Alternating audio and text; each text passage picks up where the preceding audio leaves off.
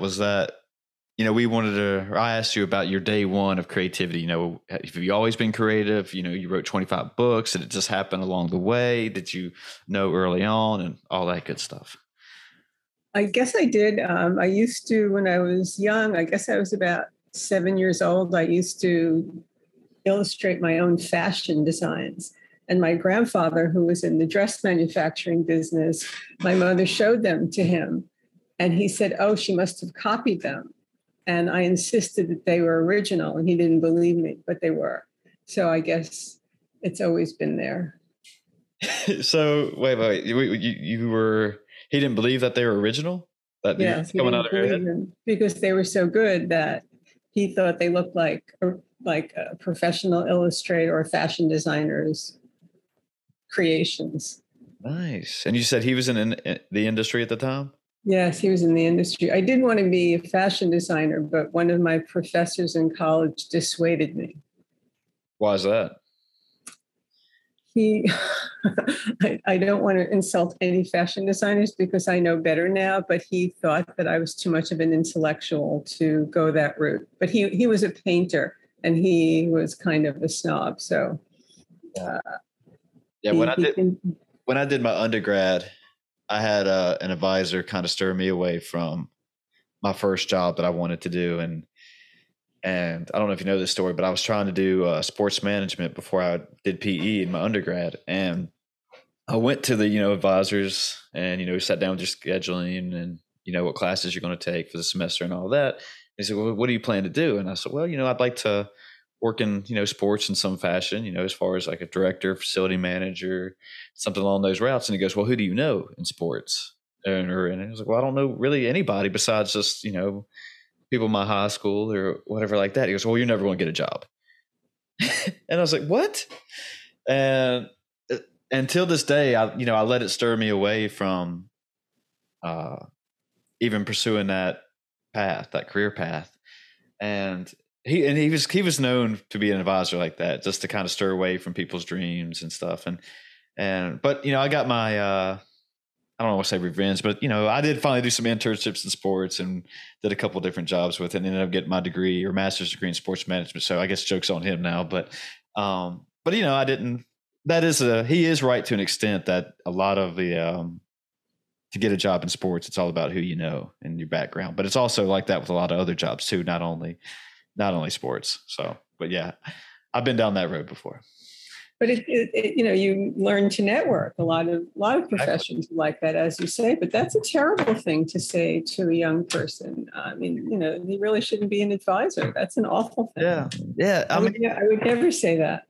Yeah, it's just, and you know, it's I don't know what it is that some people like to shoot down dreams or and I am not saying that he was wanting to shoot down dreams or shoot down anything. I think that was just I don't know if you want to call it his philosophy, his experience in life and whatever, but you know, sometimes I've talked on here before, you know, growing up and going through my life experience and life path that sometimes when you talk about dreams and showing that hey, I want to do be an astronaut or something, you're immediately shot down as a kid, you know, as well and that's not i'm generally speaking i'm not saying that's everybody but it's more just like well what are the odds of that happening? It's just well you know i don't know but i'd like to do it. But then when somebody stirs you away from it rains on your parade it instantly alters your thinking or it does for me anyway or it did at the time.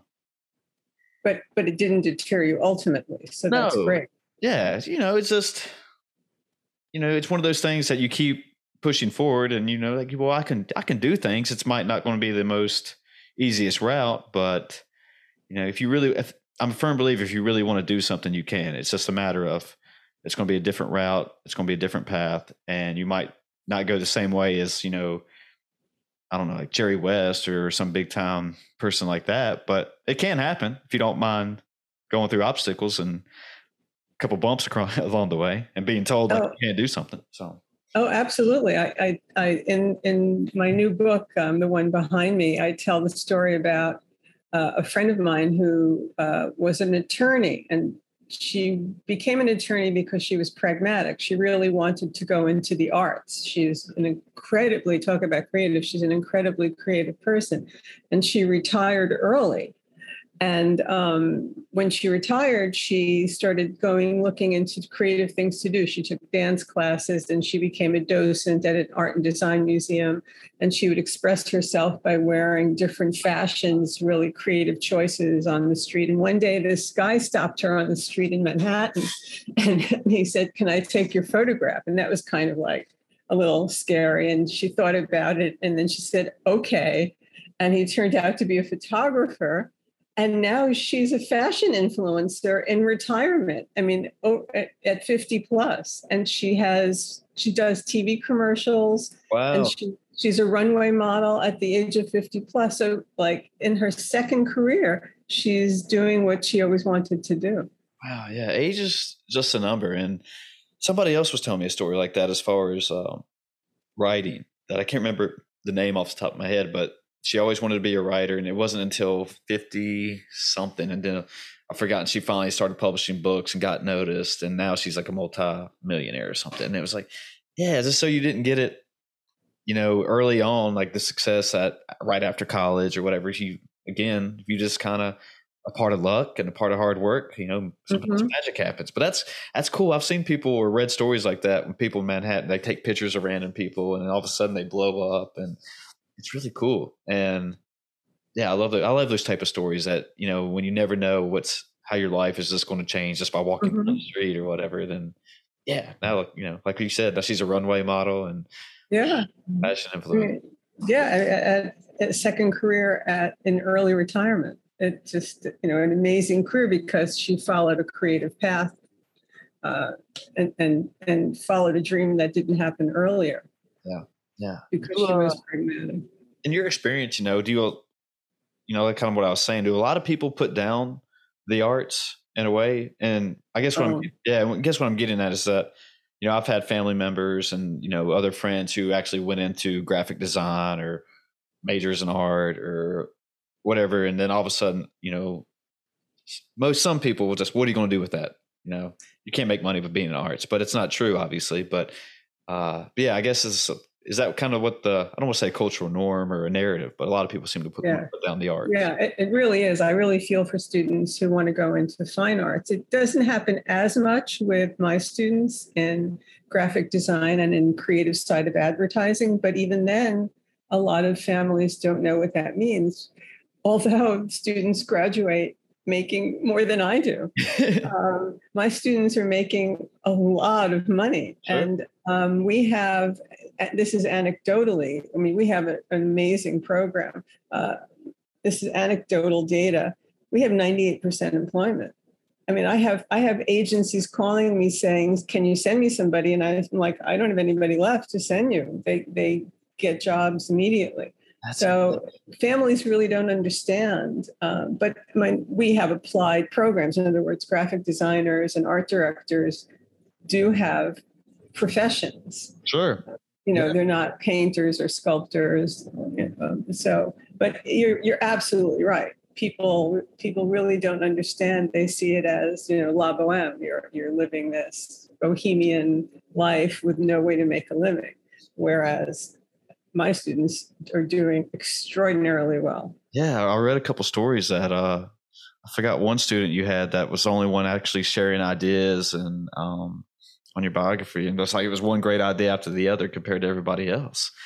And oh yeah, she's sky. I mean, I, I have students. I just if you follow, you know, if, if, we connect on LinkedIn, you can see all these success stories of wow. very young people doing extraordinarily well, senior vice presidents we have people who own ad agencies. I mean, they just do extraordinarily well.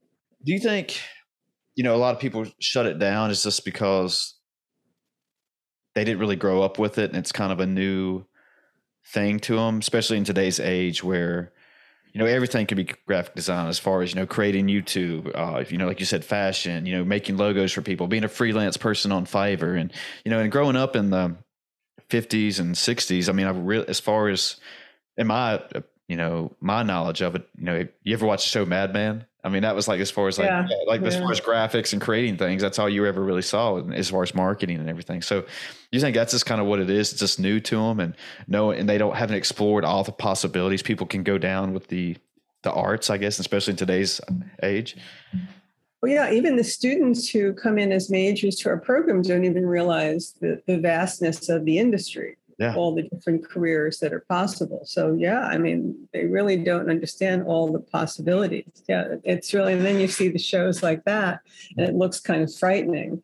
uh, you know, uh, but it, it, it's really a very wonderful career. Um, you know, I've been in and out of it. I, I consult in, in the industry and um, I, I, would be in it full time, except that I, I so love to teach that uh, teaching always, every time I think I'll leave teaching to go into the industry full time, teaching just pulls me back in. Was that was that always your plan? Was to be a teacher and to teach it?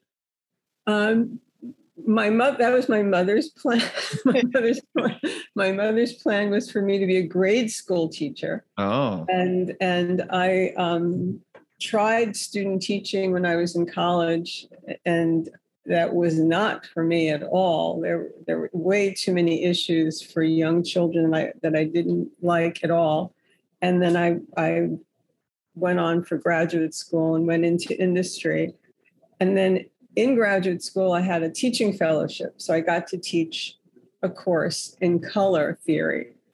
And I just really, really loved it. And I loved teaching in higher education. I mean, are, you're teaching adults. Mm-hmm. There, there are no issues. You know, everybody's quiet, everybody's listening, everybody's interested, everybody wants to be there. And it was a very different experience. And so I went in and out of industry, and then I got a full time teaching job, and I just fell in love with it. What do you have a particular philosophy that you teach as far as that you uh, stick with, and what is it, and how did you come up with it? Also, I do. I run a very open, active classroom.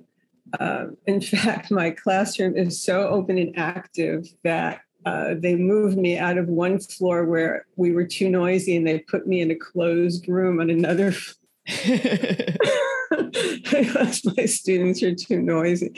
Um, yeah i it's very very active very participatory. I don't think i lecture for more than 10 minutes which i think is not the norm at all? Uh, and and the students work in groups and in teams and uh, if you read if you read any of my student evaluations and what a way to spend your time. Um, they'll they'll tell you that i'm very respectful of, of students and i really listen and care about them and care about what they say and and really try to think about them as individual artists and thinkers and try to have each person blossom in their own way i don't have i don't impose my sense of design or art direction on them. I allow them to blossom in their own right. And fi- I find that seed in them and let it grow. Yeah. Uh, and, and I let them, there's a lot of play, and that's why we're noisy and nobody wants to be near us. So uh, there's a lot of play in my classroom. Yeah, those are the best times that I remember with having, you know, certain classes like that where you could have openness and activeness, like you're saying, and not just sit up there and just watch or sit there and watch the professor right. read off a PowerPoint. And I, and I'm not dismissing any that by any means. I mean, there's I guess some I don't know some uh, pros to that, but uh, yeah, the best way I learned though is that type of situations is you know talking by doing and learning from other people and and I love that that you're sounds like you're giving you give students the tools to do whatever they want and then go out on their own. Like you said, you plant the seed and like you what let them make it grow and that's the type that I like is like learning by doing and learning from my mistakes. And you know, if I you know if I do something that's not normal, you know, it's like, oh wait, that's okay though. You know, that's okay to think like that, or that's okay to you know. You, you said color theory. I don't even know what that is, but I'm using something other than color theory. You know, and that's what's fun. One of my students, um, she's in a summer internship at a top agency in LA, and uh, we checked in this week and she they had other interns all on a project and she checked in to tell me that the creative director chose hers and she told me that everybody else all the other interns were just ran off and just started illustrating and drawing and doing something and she said but i used your method i started working backward the way you taught me and I looked for an insight. And I came up with this very interesting idea that the creative director loved, and she chose mine. And I have to tell you, I, I had to not let her see, but I started to cry when she, and I don't want to cry now, but when she told me that. And she was so excited that that here at this, I mean, I, I don't know if I'm allowed to say the name of the agency, but this top agency in LA, she they picked hers. So when you just said that, you know, you taught her to work backwards, is that kind of like reverse engineering to a certain extent? Yeah. Oh, very good. Yes, Chris. Yeah. Well, like, well, yeah. well, I, well, I got that from, I'm, and uh, I don't mean to, mean to cut you off, but you know who Bob Lazar is? No. So he's one of those guys who worked at Area 51 and, you know, claims he's, you know, seen aliens and stuff. And we don't have to talk about aliens or anything, but uh, in his documentary or whatever, when he was talking about when they found, you know, these UFOs, you know, or something from not this planet, they had him reverse engineering the technology. And so that's what kind of triggered my brain. It's like, ooh, work backwards, reverse engineering. It's got to be kind of the same thing. So, yeah, if you, but let's explain that to people, or you explain your thoughts on that. Well, working backward in, in the way that I teach it is that you don't problem solve. If they give you a problem, you don't immediately start solving that problem that they've given you, but you go back and you start thinking about, you start finding other problems. Like, what else can I do? Um, and you start thinking about the audience and you think about the brand and you start um, thinking about prompts and other ways and reverse engineer, as you said, yeah. the problem, break it down and see what else can be done um, it's a very long process. But it, in other words, you don't immediately start problem solving, which is what most people do. Sure. You don't just jump in, but you you really break it down and you look for other avenues. You kind of try to find the problem rather than solve the problem. I'm not explaining it that well because it's really complicated okay. and it, takes, it takes a lot of training. Um, but she was looking, she started out by looking for an insight. So, when in advertising, you really want to find an insight into the audience on, and, and what makes people tick. Um, so, for example, I'm sure your audience knows the Dove Real Beauty campaign. It's been running for about 20 years in different iterations. Um, Dove was one of the first brands that didn't use supermodels about 20 years ago and they had and, and the insight for the Real Beauty campaign came when somebody on the team noticed that on social media, women were talking trash about themselves. Hmm. That only 2% of women think that they're beautiful. Hmm. Interesting. And they, yeah, it's really interesting. And that was an insight that nobody had noticed before and tapped into. That seems and, like a really uh, small number or two percent. Oh, I'm sorry. I just I was just thinking out loud that two percent. I would have thought. I don't know. The number doesn't seem. I guess it's correct, obviously, but it just I would have thought. I don't know. I don't really know what my thoughts are. So I'll, I'll well, that's that's 20 years ago before they launched. Okay, campaign. I'm with you now. Yeah, and they really tried to help change that conversation, right? Sure. Um, and or for example the brand always um, feminine hygiene product they yeah. took a term like um, runs like a girl things that you do like a girl well you know in fitness hit right. like a girl run like a girl and they tried to change the meaning of like a girl in sports i see to so the insight was that girls felt bad when people would say, "Oh, you do it like a girl," or even of course. even if they said it to a boy that, that you run like a girl or you hit yeah. like a girl, right? That's an insult. Sure. So there. So when when advertising, when you look for that insight, you're hitting on something that people can relate to and that resonates. Um, and that's part of working backward, where you're where you're looking for this insight. Yeah. Yeah, I mean, you know, as you were talking, I was just thinking that you know we're always taught, you know, if there's a problem, you got to solve it. You know, you got to solve it immediately, right? And then that's, I guess, you know, the traditional format, which, you know, finding the problem or like you were talking about, though, that's you know completely right. different to me. And uh, something I never really thought about before. But yeah, that makes right. perfect sense though. You know, what's the problem? All right, don't solve it. Let's, you know, find it first. And right. And in in my book, The New Art of Ideas, I give a whole new framework for thinking about how to get an idea, whether it's for advertising, graphic design, science, an invention, the idea that when you have a goal, um, whether it's to come up with an idea for an ad or whether it's to come up with an idea for a concept car, whatever it is, or a new new ball game, you look for a gap. Um, you look for what's missing, or you look for an underserved audience. For example, there aren't that many games aimed at senior citizens. Like, where's a gap? It could be an underserved audience. It could be missing research for example, mRNA recently was used in medicine as a carrier, wasn't really used before. So there's always a gap. Um, what gap is there? And then if you use, if you have that goal and there's a gap, what's the gain for people? What can people get out of it? Is there something in it for people? for in the environment, for the planet, for animals. If mm-hmm. there's no gain, what's the point? If it's just profit, to me, it's not a worthwhile idea.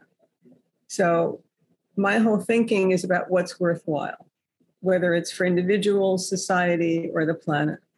Would somebody probably give you pushback on that about, oh, we want it to be for profit? Who cares if it's. Oh, sure. Yeah. Who cares if it's you know worthwhile for the environment absolutely yeah there's you know how many how many power drinks how many diet drinks it's for profit sure. And that's what that's what we're all about but i think companies are starting to realize that that especially gen z wants to put their money at at brands that are actually doing something positive mm-hmm. besides just selling stuff so there's the triple bottom line of people, profit, and the planet. Well, and especially in today's age, so with that, you know, we can do so much more research into a company and actually knowing, you know, as far as studies and knowing what their products are actually doing, you know, is it actually, you know, giving off the, I don't know, giving off the attributes that they actually claim, you know, that they are saying that, you know, right. you know, right. I said before on here that, um, I forgot, like, you know, sugar used to you know, control some kind of studies and to say, no, it's not sugar causing some kind of diseases, whatever. Yes. It's meat, for example. Yes. Yeah. Exactly. Yes. Yeah. And just that it's become, I guess, obviously people are aware of it, but I think, you know, I mean, back in the day, if you would have told me, you know, that, well, you know, if you drink Coke every day for the rest of your life, you'll be okay and you'll live to 100, you know, but now it's kind of, hmm, got more research out there and people can do their own research and studies. And like I said, and say, oh, yeah, so I probably shouldn't drink Coke all the time. So nothing against Coke, I mean, but I'm just we're finding out you shouldn't put that much sugar in your body.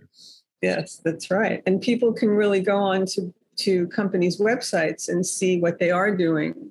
Yeah. For for what their values are and what their mission is and, and what they are doing if they have any foundations in other words if they're giving to charities are they helping uh, support clean water or helping causes of no poverty or sustainability. So we can always check and see if they're putting their money where their mouth is.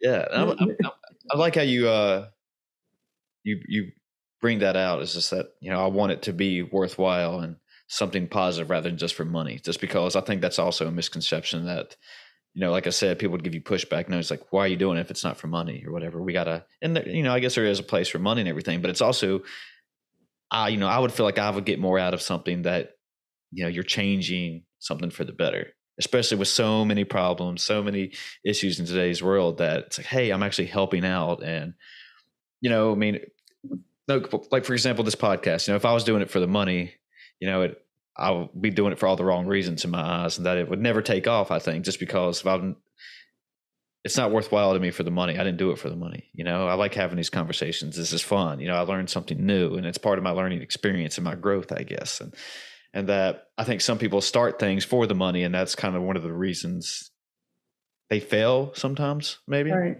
Right. Yeah, they're doing well, you're doing it for a passion. It's a passion. Yeah. Well, well, yeah, it, hmm, I guess it is. I never really thought of it as a passion, but I always listen, you know, I got tired of listening to music all the time, like at work, and I wanted something different. And I remember like listening to my first podcast, you know, back in like five, six years ago, and I got so much more out of it just listening to other people's stories and, you know, like listening to their philosophies on thing and their takes. I was like, wow, yeah. So, yeah. And I was like, hmm, I guess you could say it's a, it's a passion, yeah, and I wanted to explore it, you know, and see what happens. Well, you, are a people person. I mean, you're you're great at this. You're just so you're such such a great conversationalist. So, I mean, maybe passion's the wrong word, but you're so interested in people. Yeah, and, so and you followed your interest. Yeah, and that's you know, and kind of like we were saying that I wanted to do something not only for me, but and I've said it only here a hundred times, but if 99 people hate this episode, but you know, at 99 out of 100 people hate this episode, but one person enjoyed it and they said something about it. It's like, wow, that's great. You know, that makes me feel good because, you know, I pick up pearls and gems from, you know, listen to people and even stuff like yourself, you know, listen to like your, the way you, um, you, your philosophy on how you teach and everything. It's like, wow, that's so cool. And, you know, I feel like other people need to know that and want to know that and open up their minds. Yeah. Just, um, you know, and you know, like a lot, I've had a lot of people when I started this podcast, you know, they're, you know, they're, what, what are you going to talk about or what are you going to do? And I was like, well, I don't know. I mean, you know, I thought I had this like almost creative instinct and I don't want to, well, maybe instinct's the wrong word, but some kind of creativity bug in me. And I was like, well, I kind of, you know, I like creating things and I like, you know, like when I was doing my logos and like putting my ideas on it. And I'm not, you know, I had to go on Fiverr and get that, all that done. But, you know, stuff like that's cool is like making something out of nothing and, you know, turn it now, even like as a kid, like you were saying, like I would get on, you know, when I was able to, to play video games or do something, I was like, oh, I'm going to create my own way and, and design it how I want to. And it's fun and it's exciting. And, um, and even like learning Photoshop and, uh, Premiere Pro and, and Adobe Illustrator. Like I've dabbled in a little graphic design myself. Like all that's like spark. You can I can just feel myself sparking and like something's going on crazy inside me, and it's so fun at the same time. Oh, absolutely. And I'm sure that even the conversation and thinking of things to ask people and keeping a conversation flowing gets the endorphins going, doesn't it? Yeah, it does. It's just because you know, like, you know, like I've said, we you know we're doing a little dance and you know we're going back and forth and like, what is what is she going to say next? And I go, oh, okay, now I'm listening intently. Okay, now where is that going to trigger something in my head? Like you know, the reverse engineering, and it's fun. You know, especially when you got you know a good chemistry and a good vibe and a good flow going and yeah you can speaking just- of dance you brought up the word dance. Mm-hmm. you know i was thinking about it when i was listening to your podcasts that you are like a good um, lead dancer because a good leader actually lets his partner shine. Yeah. And yeah. you do let your guests shine. Well i mean that's part of it. I want them to you know talk about what you know their expertise is and i want to listen and you know obviously sometimes like we were talking about before we got on here it doesn't always I do a lot more listening than talking. But yeah, I mean, that's why I created this. Let, let them shine. You know, let them. It's not all about me. You know, it's not. Can't think of it that way. Even though that's what is that a little bit narcissist, but it's no. It's not always about me. I want it to be about us and that you know when we both walk away from this podcast that it was like oh man that was a great conversation um, i took a few pearls and gems from that and that's awesome but and but in speaking of creativity and things you know, I, I wanted to say that I've had people tell me like, "Oh, I'm not creative. I can never do anything like that." But it's so like kind of what we were chatting about before. There's a lot of areas that creativity can explore, and it's just a matter of you know taking a chance on something and finding it. You know, it's like you know, like this is part of creativity, and like the arts, like a comedian, you can that's part of the arts, and like a lot. And I never used oh. to realize that that that's a, that's an art form. You know, when I think people get that that norm that oh if you're the arts are just for paintings and sculptors like you said but it's not. No i tell i tell people to listen to comedians um, especially especially my advertising students yeah. because comedians especially uh, observational comedians um, uh, observe life and observe people and they notice things. And part of being creative one of the most important traits of a creative person is to be a good observationalist is to watch what people do. And anybody can learn to be creative. I can teach almost anyone. I mean anybody who's interested i can teach them how to be more creative. Really? And, and, and oh absolutely. Absolutely if they want to if they want to learn i can absolutely teach them how to be more creative. But you're right.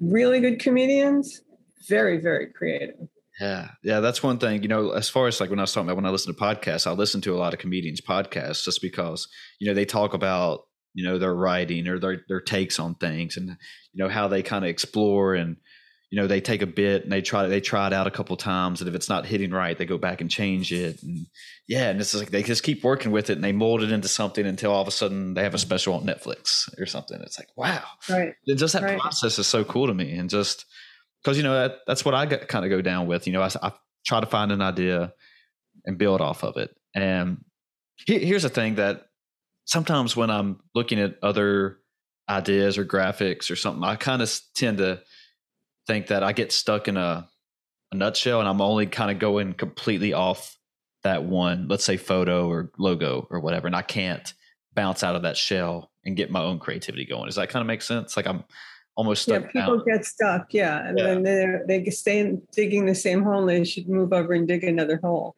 um, yeah, I, I, always say move over and dig another hole and and get away from it and let it percolate and get other input and and and think about your objectives. And there are all kinds of ways to get out of that. For your listeners, one really good creativity prompt is the question, What if? Um, that's a fantastic creativity prompt. Neil Gaiman says it's one of the best questions. Author Neil Gaiman says it's one of the best questions you can ask because it you you suppose different different scenarios. Um, the other one that I love is if only. So, for example, if only we had uh, digital twins who could outlive us, who would live past us, so that all our thoughts and feelings would survive forever. Yeah. Or if only I could tell you what I was thinking without saying anything and not typing it. Or if only, you know, so you could have all these certain questions will really spur your creativity. Um, being curious makes people more creative. So, for example, Lin Manuel Miranda, when he was going on vacation after he wrote In the Heights and it was on off Broadway and it was about to go to Broadway, he was going on vacation to the beach in Mexico. And what book does he pick up? The Life of Alexander Hamilton. Now, not exactly to me a beach read, right? Sure, sure I would think not. Right. And there you go. Hamilton, he said that when he was reading Hamilton and he was on vacation and he was resting, the best idea of his life walked right in. so he was curious about a, a subject that had nothing to do with his profession. Wow. That's awesome. Yeah. So, you know, be curious. I mean, I listen to some I once I I when I go to the museum with friends, I often say, take me where you want to go in the museum because I'll just keep taking you to my favorite spots, but you take me so that I have a surprise. And one time my friend Richard said, Oh, well, let's go look at the illuminated manuscripts, the medieval illuminated manuscripts. And I thought, oh, oh. I don't want to look at illuminated. But I said, okay and they were fabulous. And I would never have gone on my own, but I went and I was open to going, sure. even though you know there was that moment of oh, and I learned from it and I enjoyed it. So curiosity, being open, you know, all of these things make us more creative. Yeah, no, I love that. That because there's been times that you know, just like you said, that I've was invited to do something or go see something and I immediately was just like, nah, it's gonna be lame or whatever. I don't want to do that. And and I, I, think I mean one of the most uh, recent times was that you know my mom invited me to watch some kind of musical or whatever with her and I sat down and I was like, this is actually not bad. I don't even remember what it was. I think it was like it might have been a documentary on the Four Seasons or something like that. And they were, you know, don't they have a Broadway show? Oh, Jersey Boy. Jersey Boy. Yeah, I maybe it was a documentary along them or whatever. Yeah. So I actually enjoyed it, and I was like, wow, man, why did I never really pay more attention to their music? And I think it was because when you were little, if you heard that, or for me, when you heard some of those songs where you was like, oh, they're not cool. That's not cool. That's not mainstream. But now, you know, I found myself just kind of you know, going in the car, even like when I'm at the gym, we kind of play older songs while we clean up and get everything you know, close up for the night and we're just dancing around. You know, we were doing Billy Joel the other day with Uptown Girl. So yeah. Yeah, stuff like that. Yeah, I've noticed it's like, oh well, let's just try it out. We ain't got to say no right off the bat. And again, right. then you find right. something cool that you never thought of before. Right. I mean, I'm not saying you have to listen to, you know, crazy people, but you know, if somebody makes an interesting suggestion or even something that you normally wouldn't do, you know, you know not anything dangerous, of course. Sure, sure, sure, sure. Yeah, being open and curious really does lend itself to becoming more creative. Is that part when you said you could help people become creative? I mean, is that would be one of the first steps to get them on that creativity path? Yes, yes. Being learning how to observe more, really look at things. So let's say you're walking down the street, you know, look at how shadows fall. Actually, look at things. Um, hmm. Look at look at shapes that uh, are of buildings. Of, of look at how people wear their scarves. Um, I remember. I mean, I don't know if I don't. I don't, I don't know how you would know this, but I'm I'm a dancer. Also, I'm an avid dancer, and and nice. and I take a lot of dance classes, and there are much, people much better than me in class. And I watch them to, you know, I watch hand gestures, and I watch everything to see to learn. But you have to really look carefully to learn, right? Sure. You know that as a fitness sure. person, you really have to. You really have to look and observe to understand the movement. And so you learn how to to observe carefully and mindfully, right? Or or as a fitness person, you have to be very mindful of how you lift weights, right? Exactly. Yeah, that's exactly what I was thinking in my head as you were talking. So mindfulness, I mean, it's mindful observation that can make you much more creative. So that's step one. And it's not so easy. I mean, you have it's practice. Mm. You hmm. know, it's it's let me say it this way. It's a practice. Sure. Yeah. It's yeah, building something right? completely new that and like a new habit and you're trying to whatever trying to put it as part as your part of your routine you know is you know for example like you said you know when we had to study you know certain athletes and lifts or whatever or not really study but observe them and watch you know like oh what are they doing wrong you know what are they doing right it's like well you know at first you don't really see it just because i or for me i didn't see it because i was so new to it and it's happening so quick and then i started to learn it's like okay wait let me watch this pro- part first. Let me just watch the hips. Okay, let me watch the bar this time. Let me watch their shoulders. It's like, oh, okay, yeah. put the pieces together. You know, we were talking about you break it down and then you start to build off of it. Yeah. Yes, and you learn from each different person. I mean, every time I take a dance class with a different expert, I learn something different. But it, but as I said, it's it's practice and it is a practice, meaning it becomes what you do and who you are. And the curiosity.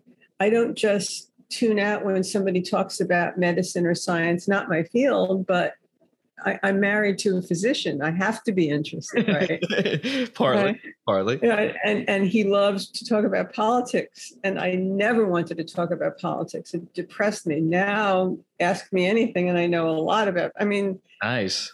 But but I'm I mean, being curious helped me talk to him. Yeah, yeah, yeah, you yeah, know, yeah. You make that connection you make that connect. I mean, we got together because we both dance, but people say to me, "What do you talk to him about?" and you know, because I'm curious, it worked out. Yeah. Is there a style of dancing that you do? I do. I, I well, I started out as a ballroom dancer and um, uh, Latin swing, foxtrot, all that. But now uh, that COVID hit, can't do that much. So now I do mostly in my living room. I take online jazz and theater classes. Nice. Just you just do it virtually, and they just kind of teach you kind of through Zoom or something. Yeah, yeah. So I get. I mean, I, I did that in in uh, in New York. You get to get really great people. You get all these oh. people from Broadway and Alvin Ailey classes, and I mean, I'm right near all these amazing, amazing yeah. I got to take classes with Broadway choreographers and Broadway dancers, and just very lucky. You been dancing? Did you say you were dancing your whole life? All my life. My father was a dancer, a professional dancer. Impressive.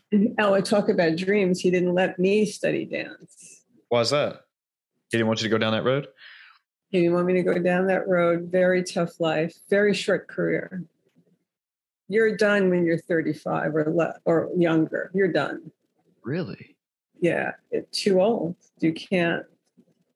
I mean, very similar to professional sports, I guess, because you know most people when they hit 35, you know they start to say, "Well, you're on your, you're down, yeah. you're down era." Yeah, not really in your prime anymore. But I didn't think about it as far as dancing. Though I guess that makes sense. You know, it's, huh? Yeah, then you have to either become a choreographer or a teacher. Um, but performing can't do those leaps and turns and the stamina, the stamina that you need. Yeah. Is just, you know, even now myself, just, you know, I danced for an hour and a half and I'm like, wow.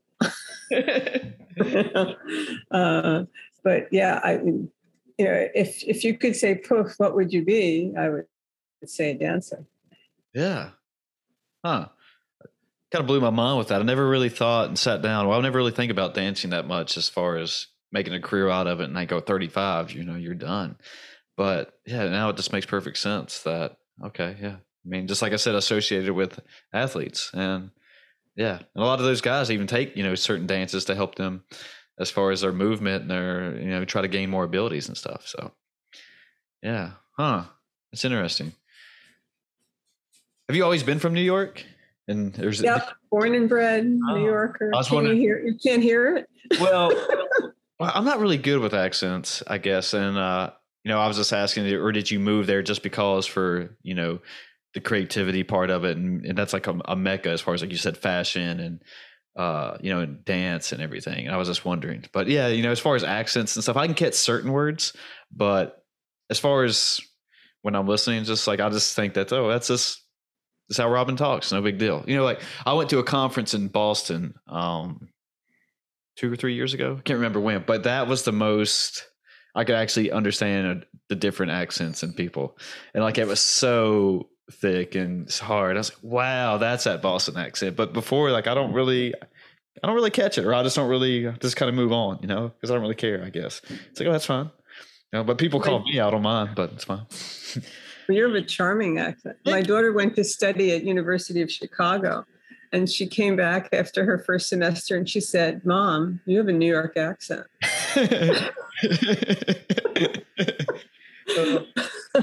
I said, "Oops," and she said, "You say." I don't even want to say the word O R A N G E wrong. Yeah. And you say H O R R O R wrong. I don't, I don't even say those words anymore. Oh, I don't blame you. She freaked me out. It's very hard. It's really terrible when your child corrects you. Hmm, well, I don't know about that part. I'm just a single dad of two dogs, so oh. maybe one day I'll go down that road if it happens. But you know, I'm not really worried about it. But let's switch gears a little bit, though, as far as you know, the writing and you know, I know we talked about your dancing, but is that part of you getting your creativity out as far you know, kind of exploring other avenues? I love writing now. Um, in fact, this year during COVID, I was incredibly productive. I wrote two books Impressive. during COVID. I would I would tell your listeners not to do that. Um, the, the, writing part was actually great. They both kind of fell out of my head, but when the books went into production, that's where it was just really got really really hairy and and very very stressful um, because production of books is very difficult when they're going to copy edit. And they get they go to the book packager and go into design and all that. Um, but yeah i love to write. And uh, going back to my daughter she um, before she went to university of chicago she took a summer class at harvard in learning how to write short stories. And when she would call home i would kind of pull information out of her and i tried to learn how to write a short story by asking her questions and i did and I taught myself through her how to write short stories, and I started submitting them into literary mag into literary journals, and I was accepted. And so I just love to write. And now I'm last summer I wrote a screenplay, and I'm hoping to start working on that once. Well, I have a contract for a book with Columbia University Press, so I have to do that. But after that, I think I'm going to move to the screenplay. Is that something you always wanted to do? Was a screenplay? I wrote one when I was in graduate school, and um, uh, talk about the advisor who told you you have to know somebody. Yeah. I was in graduate school, somebody said, "Well, if you don't know anybody, you're never going to get that screenplay made or read." So uh-huh. that was, and that that's still kind of true. You still have to kind of know somebody, but I'm going to give it a shot.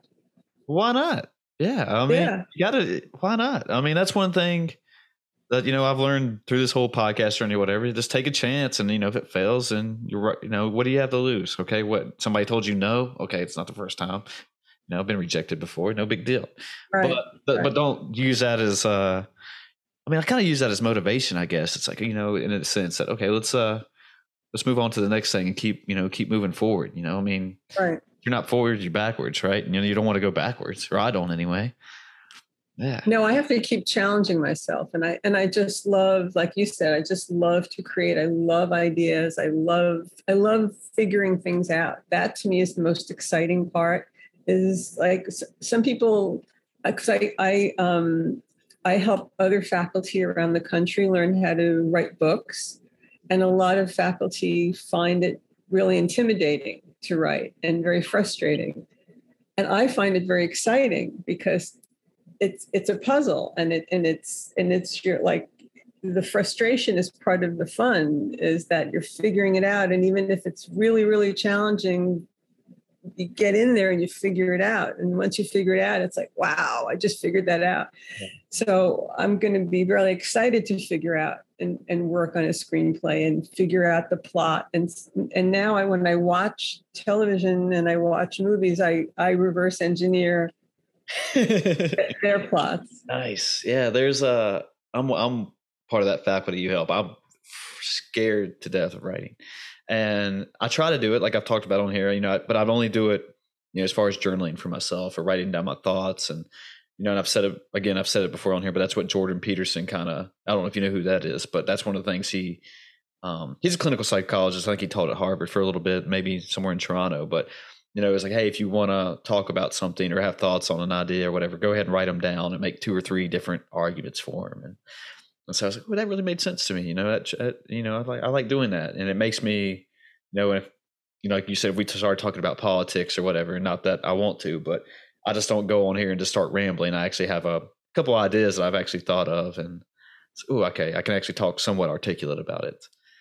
But, but you're a podcaster, so you can be a writer because it's like being a teacher you can write it, it's you're talking to people so it's very similar you're expressing yourself just record i mean you've already recorded yourself just yeah that's one of the things that you know i've kind of noticed is that you know i go back and like kind of write down my notes and thoughts on things that we right. talked about and and then you know it's helped me and you know like i said you know it makes more sense to me writing it down but you know part of the reason i didn't go get my phd was just because i didn't want to write a, a, dis, or a dissertation you know because i was like man i can't do that and i really I've came to terms with it now, but at the time, you know, like a year later after I finished, like, man, I should have just went and tried and see what happened.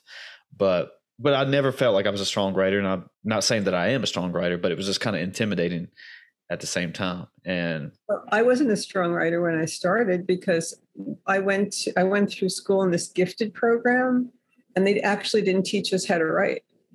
I never learned how to dissect a sentence. I never learned how to write a composition. I never learned how to write. I had to learn on my own. And so it's been it's myself teaching myself. That's awesome. And getting and getting better and better. And and when I look at my early books, I'm like, oh no, I can't. yeah, that's part of the process. Like, you know, I mean, you know, when I started the podcast, I knew the very first episodes would probably be trash. And then but if I kept going, I'd get better at it and learn new things and you know, pick up little, you know, quips from people like yourself. It's like, oh yeah, that makes sense. Let me try it this way now. And that's part of the, you know, you got to be like you were saying, you got to be a little bit open to things and not scared to try new things. And if they fail, then okay, we're back at square one, but we continue to move forward. And that's part of the creativity stuff. When you know, like when I've helped try to create my logos or create other people's logos and stuff, you know, it's like okay, if that if that failed, if you didn't like it, okay, no big deal. We move on and we figure it out. And writing can be very conversational. So the way you speak you're speaking to me, can be the way you write. Yeah, that's what I try to do. yeah, there's no reason that writing, like a lot of academic writing, is dreadful. Mm. I mean, people think that it has to sound like dense, and, and nobody wants to read that. Exactly. well, even in my workplace emails, you know, when I'm working, you know, I start to type like, "I hope this email finds you well," and I was like, "Well, yeah, that's I don't do that. I don't really talk to people that way." And but I feel like, you know, again, that's the workplace culture that I have to write this way, and then I've kind of learned my own style, kind of being professional, but not overly professional at the same time. I guess does that make mm-hmm. sense? Yeah, but yeah, it's, it's just I don't want people. I want I want this to be me. You know, I don't want to just say, "Yeah, I hope this email finds you well" or whatever. So, well, Gen Z is changing it all because they don't even use periods. In fact, really, well, my well, not an email. Well, someone, somewhat an email. My students tell me that never to use periods, never to use periods while in texting because that just means you're angry. What? That's what they told me.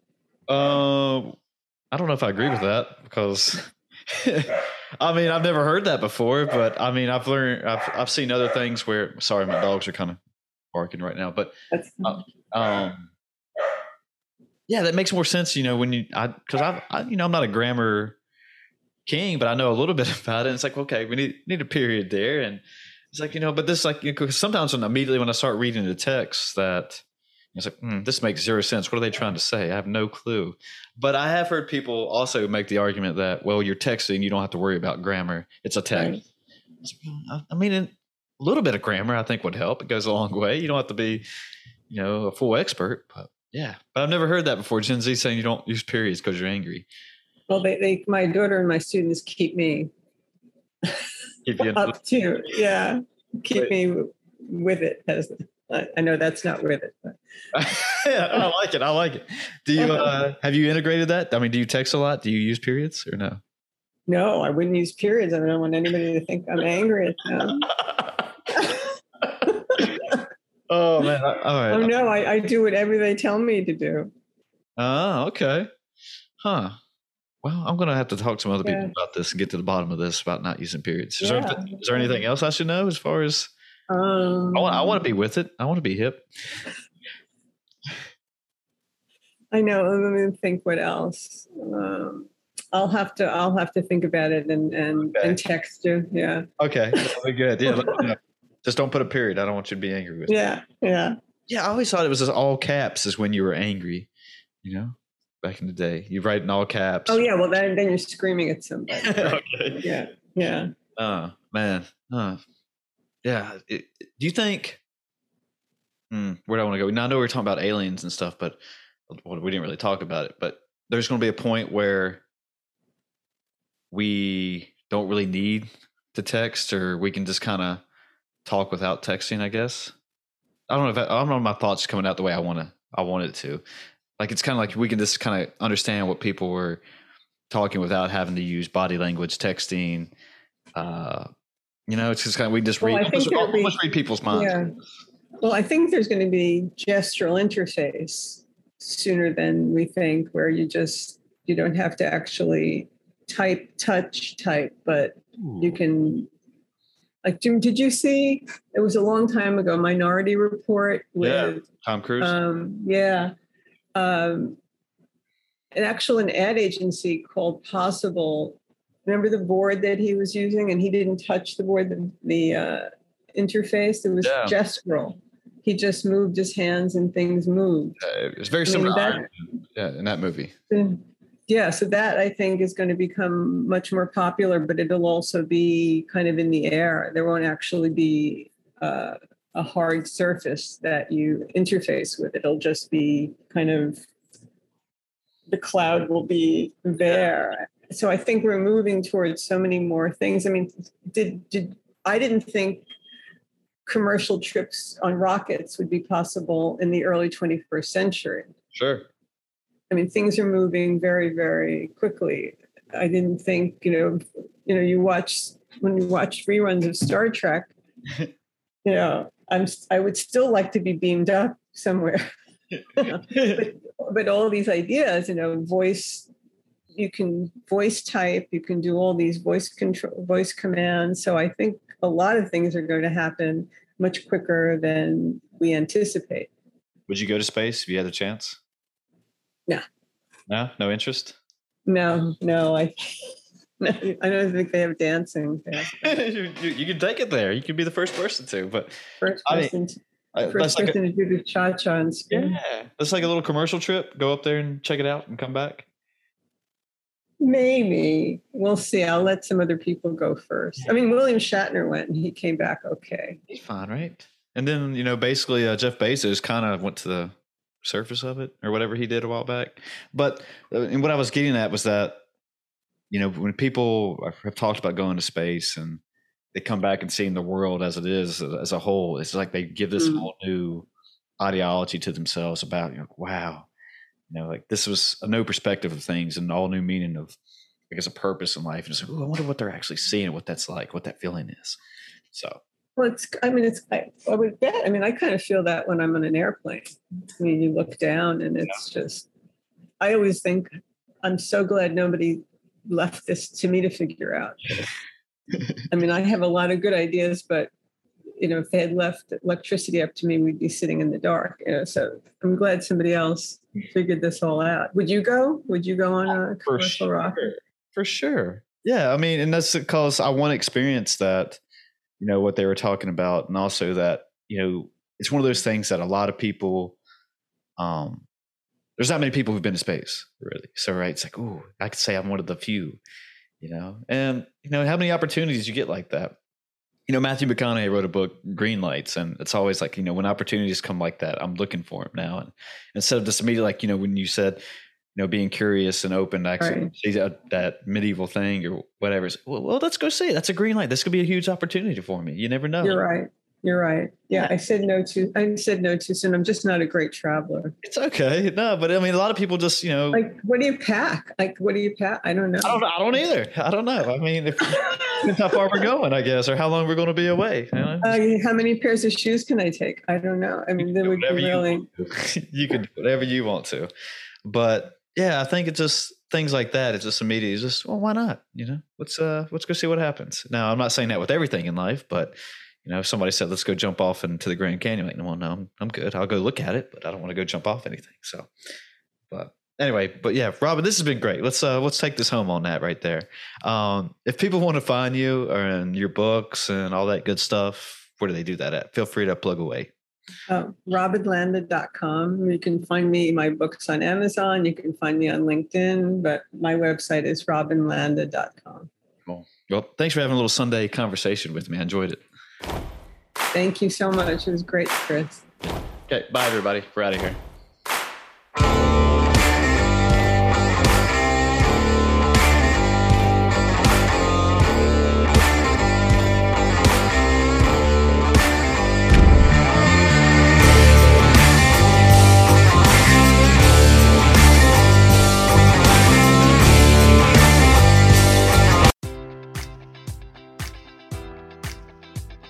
Enjoy all your favorite sports like never before at BetMGM. Sign up using code Buckeye and receive up to $1,500 back in bonus bets if you don't win your first bet. When you register with BetMGM, you'll get instant access to a variety of parlay selection features, live betting options, and the best daily promotions in the business. And with BetMGM at your fingertips, every play and every game matters more than ever. Place your money line prop, or parlay bets with the king of sportsbooks today. Sign up using code Buckeye and receive up to $1,500 back in bonus bets if you don't win your first bet. BetMGM and GameSense remind you to play responsibly. 21 plus and present in Ohio, subject to eligibility requirements. Rewards are non withdrawable bonus bets that expire in seven days. Gambling problem? Call 1 800 Gambler in partnership with MGM Northfield Park.